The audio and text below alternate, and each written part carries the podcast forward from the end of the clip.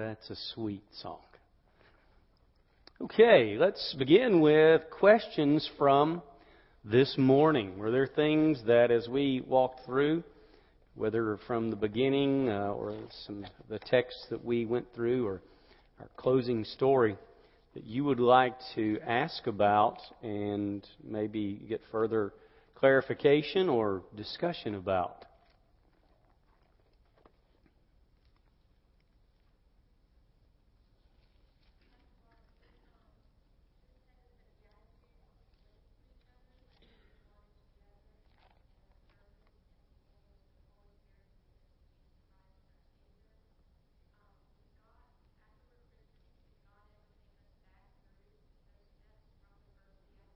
I think so. That's a good question, Crystal. Were you done asking when I said that?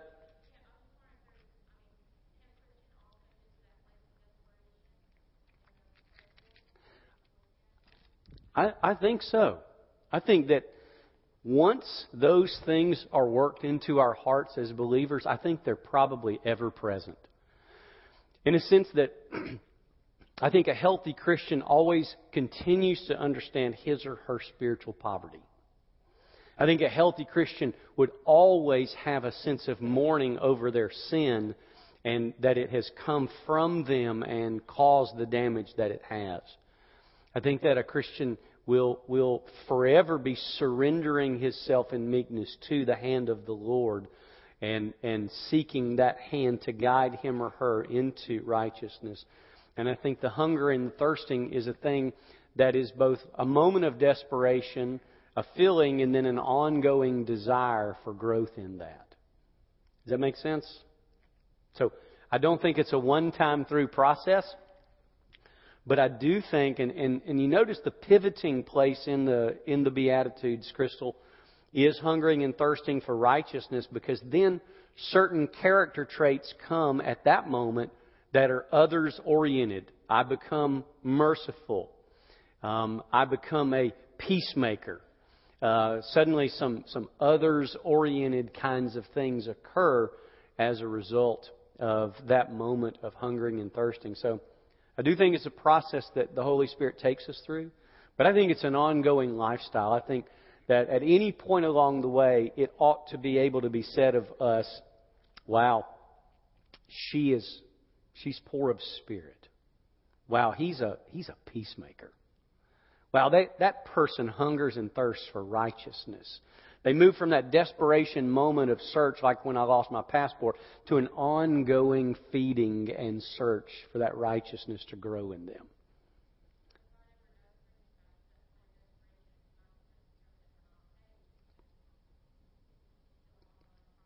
Correct.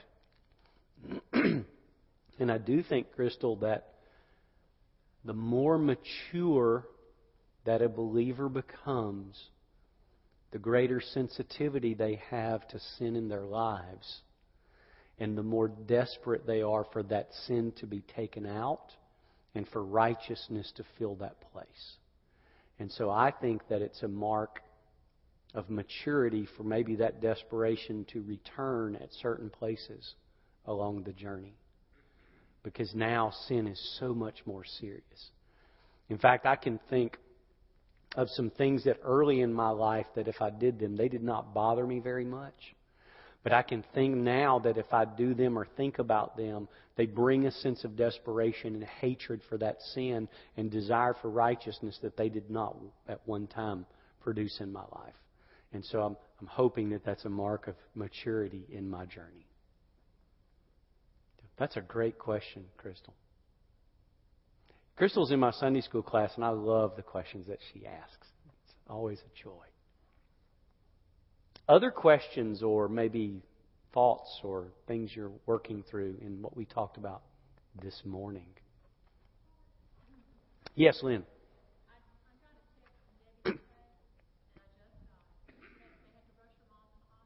Oh.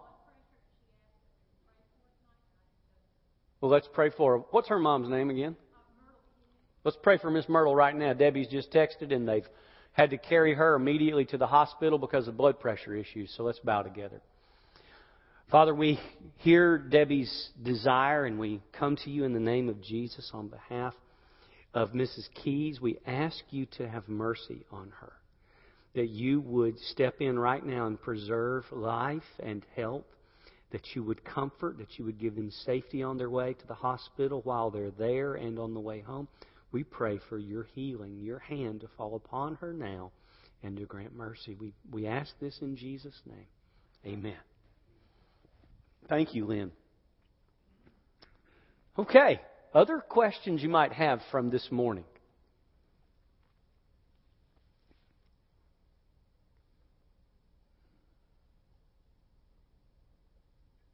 Well, if you'll come and jump into the text with me in Matthew chapter 5, I, I want to do two things. I'm going to do the first thing, and then we'll see if we have time to do the second thing.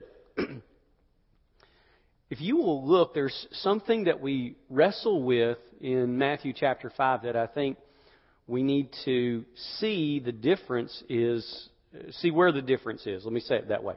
Look in Matthew chapter 5, uh, verse 16. Let your light shine where? Where does it say? Before men, so that they can do what? That you can see. Thank you, Peggy. Great job. So that they can see your good work. So obviously, here's a person who has been born again, and they want other people to see their good works. All right, now stop there and let's go over to chapter 6.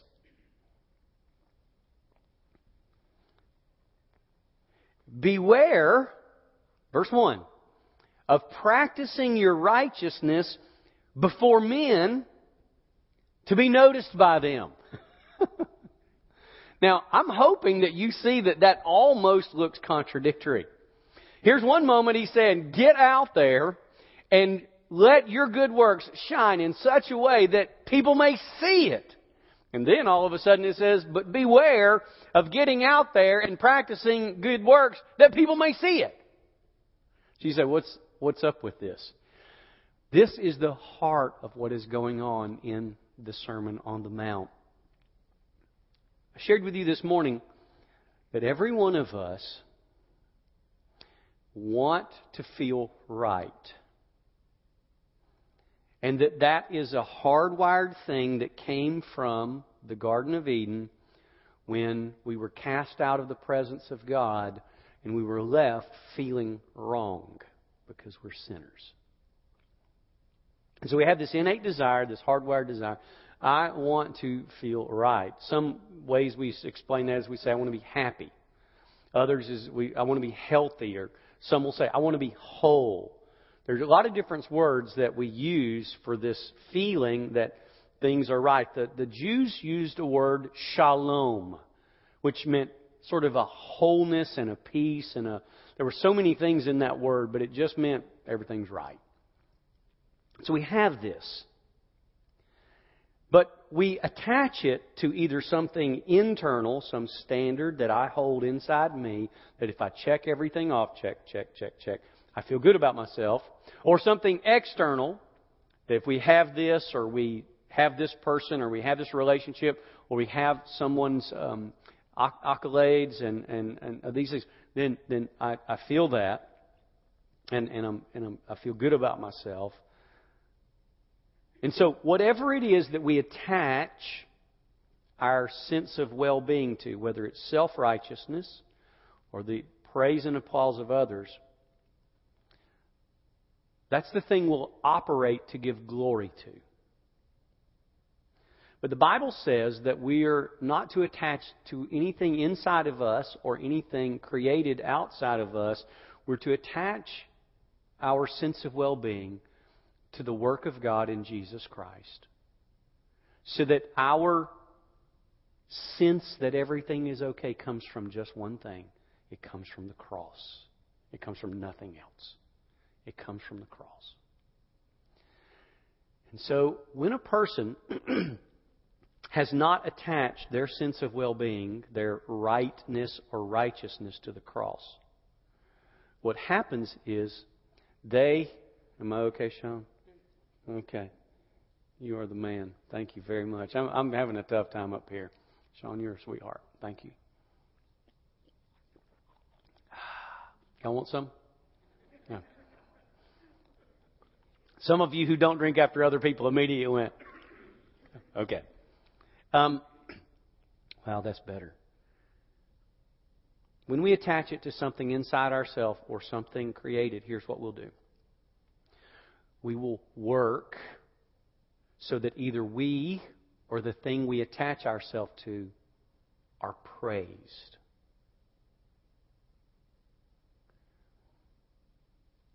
That's what the Pharisees were doing. The Pharisees, because they were self righteous, they practiced their righteousness to be noticed by people for one goal so that they would be praised by people.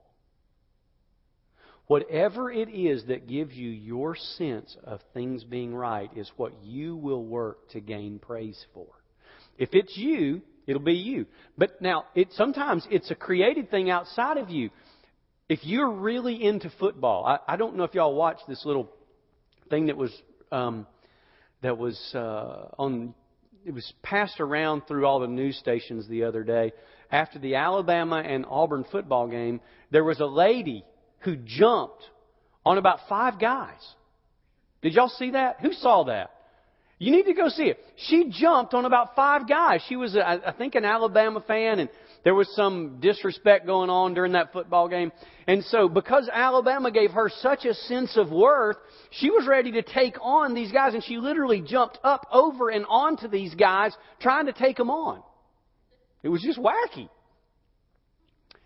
When you've attached some sense of ultimate worth to your child, to your spouse, to your parent, to your job, to your car, to your house, to your status or standing, when you've attached that, you will do everything so that that thing will get the praise or that you will get the praise because of that thing. It's called idolatry. And so the difference between Matthew 5 16 in chapter 6, verse 1, is nothing on the surface at all. Both of these people are outside practicing something good. Pharisees are giving. The Pharisees are praying. The Pharisees are fasting. Those are good things. In Matthew 5, you're doing good works. You're doing good things. But The difference is not on the surface that the thing itself is good. The difference is what you want after it happens.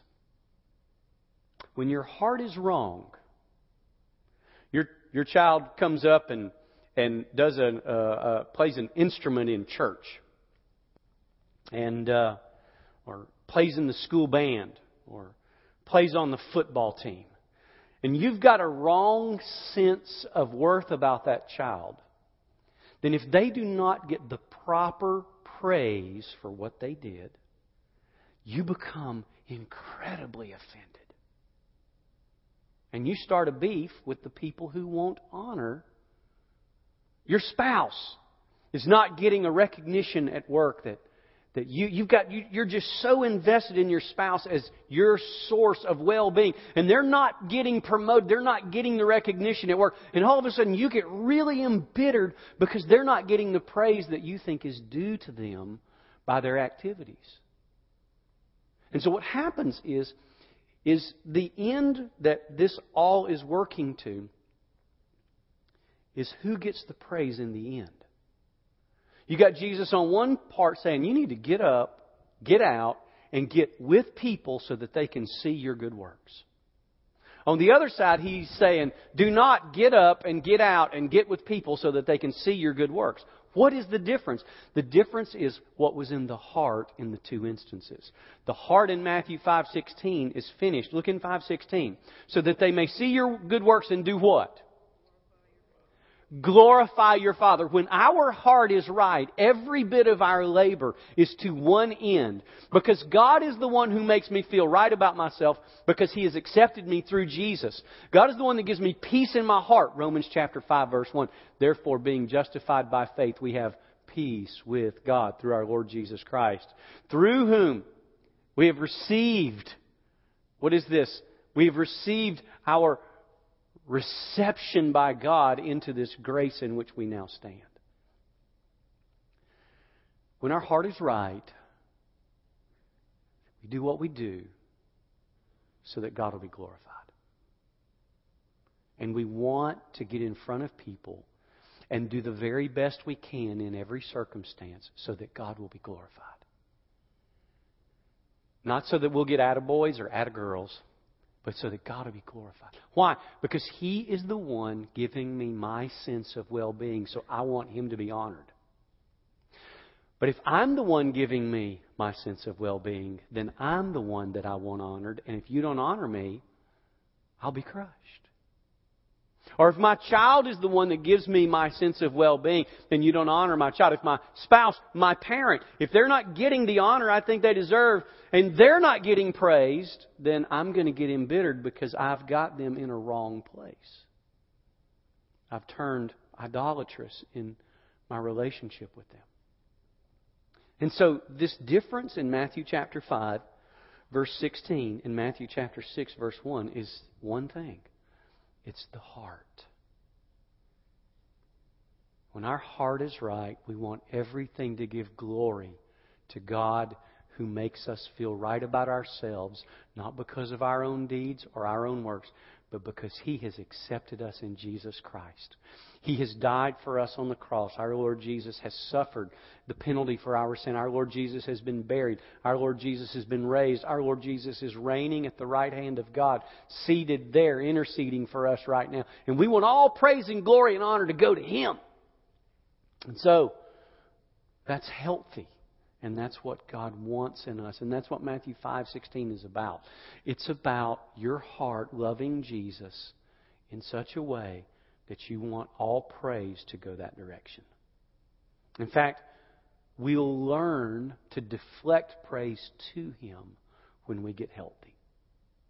It's not that we won't let things be properly praised. If someone says, that was a really well done thing, we're able to say, good, thank you. Or on behalf of this person that's getting praised, I know they'll appreciate you saying those words. We, it's not that those things never exist again, but they don't hold the value that they did before.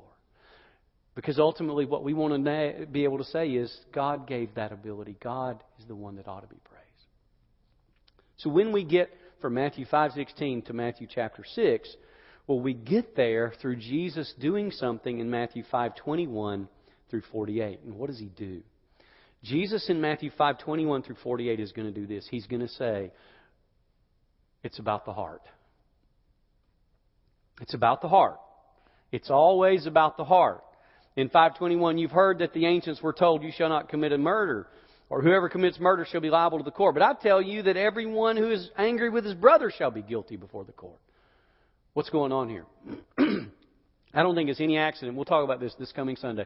I don't think it's any accident that the first thing that Jesus takes up after saying that our righteousness has to be greater than the righteousness of the Pharisees, I don't think it's any accident that the first thing he brings up is human relationships. Because that's the place we're most likely to mess things up.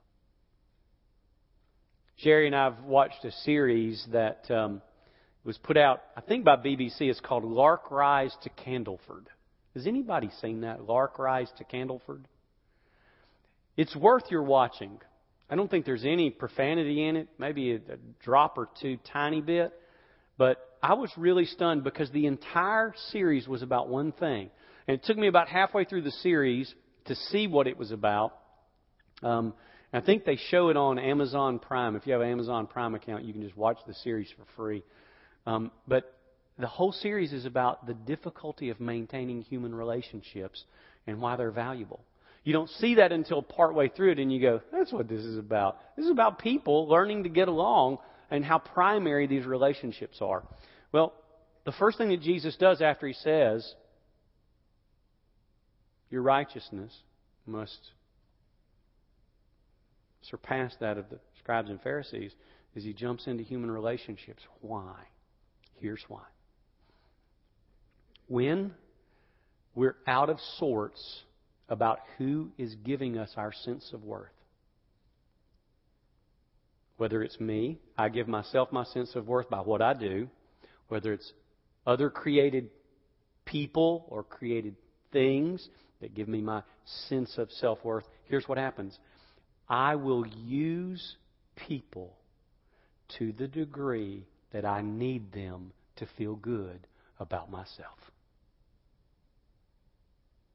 And as soon as they do not serve that purpose, I will discard them. If they were at some time close to me and failed to serve that purpose, I'll simply be angry with them. I'll be bitter. If I need to feel self righteous, I'll simply judge them so I can feel superior. If they've harmed me in a way that has a lasting effect because it took away my reputation, I will hate them and commit their murder in my heart. When I am out of skew in my heart, and I am idolatrously affixed to myself as my source of well meaning, and someone harms me and makes me look bad, I'm going to hate on him or her for a long time because they hurt my idol. If someone hurts someone that my idolatry is attached to, I'm going to have an abnormal hatred for the person who hurt that person. I'm not talking about just a righteous anger because they hurt them and I ought to care, but I'm going to have an abnormal fixation, and that's why Jesus is going to equate it with murder. That's what he's going to do. He's going to say, if you come to a point in your life that you look at a person and say, You worthless fool, Jesus is going to say, You are in danger of hell right now. Why? Because when people are a means to an end of us feeling good about ourselves, and we use them, if our sense of well being and worth, our sense of righteousness, is not tied to God Himself, then people are going to be able to affect us at our heart level in such a way that as they operate, we will either see them as an advantage to our well being, a disadvantage to our well being, or a non entity to our well being. So we'll either be apathetic to the state of their soul, we'll be tied to the fact that they're working and making us feel worse about ourselves, or we'll be embittered, or we'll be too endeared to them because they're giving us something that God alone should only give us. You look at human relationships and you look at the the immorality tied to so many human relationships and how easy that someone who calls himself a believer will fall into immorality because they think that this person is going to give them what they're after. And so they give them things that are not proper to give them. They give them things that are not proper in the timing, and they do so because they can't lose that person. If they lose them, all is lost. And so they've put an unrealistic hope in them. Well, what's all that say to us? The kind of righteousness that the Pharisees had depended on something in the created order, whether themselves or the opinions of others, to make them feel good about themselves, to make them feel righteous. And so it messed up all of their relationships. It made them live in what we call a defensive posture. They couldn't receive truth from Jesus because that truth put at risk either their idol, idol of their own self or the idol of their system of people that gave them praise. And so they hated Jesus. Jesus offended them at the heart of their idolatry, and they murdered him. They sacrificed Jesus to the idol of their reputation. And so when our sense of righteousness is tied to the wrong thing, the most cataclysmic problems occur in the realm of our human relationships. And humans will always be sending us sky high with wonderful feelings and valley low with horrible feelings. Because we put too much stock in our well being attached to them. It'll breed hatred, distrust, misuse. It'll, it'll cause people to take advantage of each other, to use each other, to discard each other, and to disregard each other. And so when we jump from Matthew 5:21, your righteousness must just surpass, go above that of the Pharisees. How can that be? They seem to have everything right. Well, they do externally. The problem is their heart is not right. And when your heart gets right, immediately the thing that begins to be healed is your human relationships and how you view people. Now, let's kind of simplify it. Um, if my heart is not right and I do a good thing, I want the praise to land here. Okay? If my heart is not right and Sherry does a good thing, I want it to land on her. But if my heart is right and I do a good thing or Sherry does a good thing, I want all the praise to go to Jesus. Because my sense of well being and worth is not tied to me, it's not tied to Sherry, it's tied to Jesus. And so I want Him to get the glory because He's the one that gives us our sense that all things are good. Why? Because of what He has done for us and how He has received us, how He has saved us, how He has forgiven us, how He has given us a new birth and a new heart and a new life and a new eternity. And so I want all the praise and honor and glory to go to Him. Is it okay if Sherry or I get mentioned in that process? Sure, but that's not what we're after. Now that should be the state of our heart. It rarely is. But it should be. And that's what Jesus is after when he brings up the Pharisees. So I need to take you real quick to Matthew 15. Because in Matthew chapter 15, the Pharisees. I have one minute. Here we go. In Matthew chapter 15, the Pharisees had really turned things around and kind of messed things up so that their sense of well being came from their idea that they were good, their own righteousness, and it came from their idea that men would tell them that they were good. And so they had this idolatry of their own self and others telling them that they were okay. Jesus steps in and says, I'm telling you, you're not okay. And they got bitter with him to the point that they murdered him. But Jesus deals this out in verse 15. He, he, let me give verse 10 first. And after he called the multitude to him, he said, Hear and understand.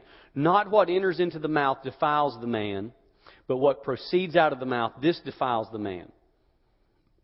Verse 12. The disciples came and said to him, Do you know that the Pharisees were offended when they heard this statement?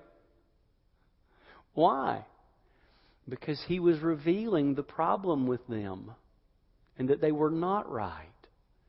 Jesus was letting the weight of the law sit upon them so that they would become desperate, so they would turn and trust him. But they were loopholing their way through the law. And so you come to verse 15, and Peter answered and said, Explain the parable to us. And Jesus said, Are you still lacking in understanding also? Do you not understand that everything that goes into the mouth and passes into the stomach and is eliminated? But the things which proceed out of the mouth come from the heart. These defile the man. For out of the heart come evil thoughts, murders, adulteries, fornications, thefts, false witnesses, slanders. These are the things which defile the man, but to eat with unwashed hands does not defile the man. What Jesus is doing is he's giving a quick summary of Matthew chapter 5 verse 21 through 48 because that's where Jesus gets into the idea of your heart is the place where you got to deal with these things. Okay. Having said those things and gone over one minute, do you want to ask any questions about that?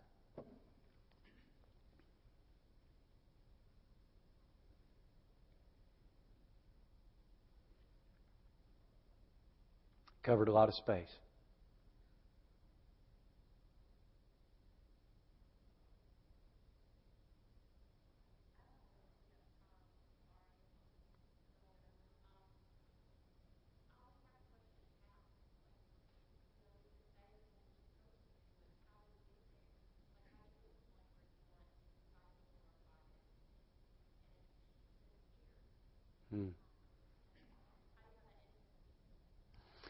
I think it's a twofold thing, and I think Jesus explained this in John chapter 3. The first part of the twofold thing is it's a miracle. We are so steeped in sin and so broken, and our hearts are so messed up that there has to be a miraculous work of God to initiate the change. The idea is called the new birth. And Jesus said it's a mystery. It's like the wind. You don't know how it works and where it's coming from, where it's going, but it is there. And so he talks about you must be born again. And so the miracle of the new birth is the first and foremost thing. Then this is a work of God. It is a miraculous intervention of God on the human heart. The second part of the how is the willingness that we have to engage in that process because we love Him and we see what He has done for us. We behold His glory. We behold His salvation. We behold this this, we go through this panic of, I'm lost, I'm going to hell, I know that I'm a sinner, uh, I, I'm, and we're searching for that passport, like the illustration this morning. We're frantic, and, and all of a sudden we lay hold of Jesus, and that peace settles into our heart. And so the part that I do, I think, is threefold. One, it is a matter of trust. I have to constantly correct my trust every almost every day or every moment of every day. I have to place my trust. I have to keep correcting myself. Sometimes I feel good about myself because I did a good thing. I have to tell myself that is not how God accepts you. God accepts you by what Jesus did. So I, I have to keep pushing my trust. The second thing that I think that I have to do is I have to keep reading God's Word to see the glory of the cross. From the Old Testament law and my sinfulness and the prophets and how they condemned the idolatry of our hearts to Jesus bringing all these things out, to Him dying on the cross. I have to keep feeding on the Scripture. So I've got this beginning sense where I keep putting my trust, I keep forcing it back to where it's supposed to be with Jesus, and then I meditate on His Word. And then I think third is I have to talk to Him.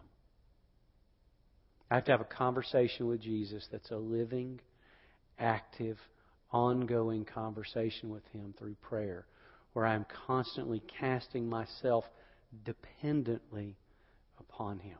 So, the how for me personally, and the how I think the Scripture teaches us, is that first, I must always corral my trust into one place, to Jesus. I must not let it be in mankind. I must not let it be in in finance. I must not let it be in ownership. I must not let it be in relationship. I must always corral all my trust to Jesus and not let fingers of my trust spread out into other things which will lead to terrible disappointment later. And second, I need to be in His Word every day. That's something I can discipline myself to do. And third, I need to be constantly praying. And so the how for me and the how I think that the Scripture says is that I practice those three things. And that the scripture says faith comes by hearing and hearing by the word of God. Trust is acting on my faith. Hearing is reading his word and then having a conversation with him in prayer. And so I think that's the how. And I think that's a discipline that the early church was taught in their interactions with Jesus and then with each other. So, good question, Crystal. Anybody want to follow up on that or ask further?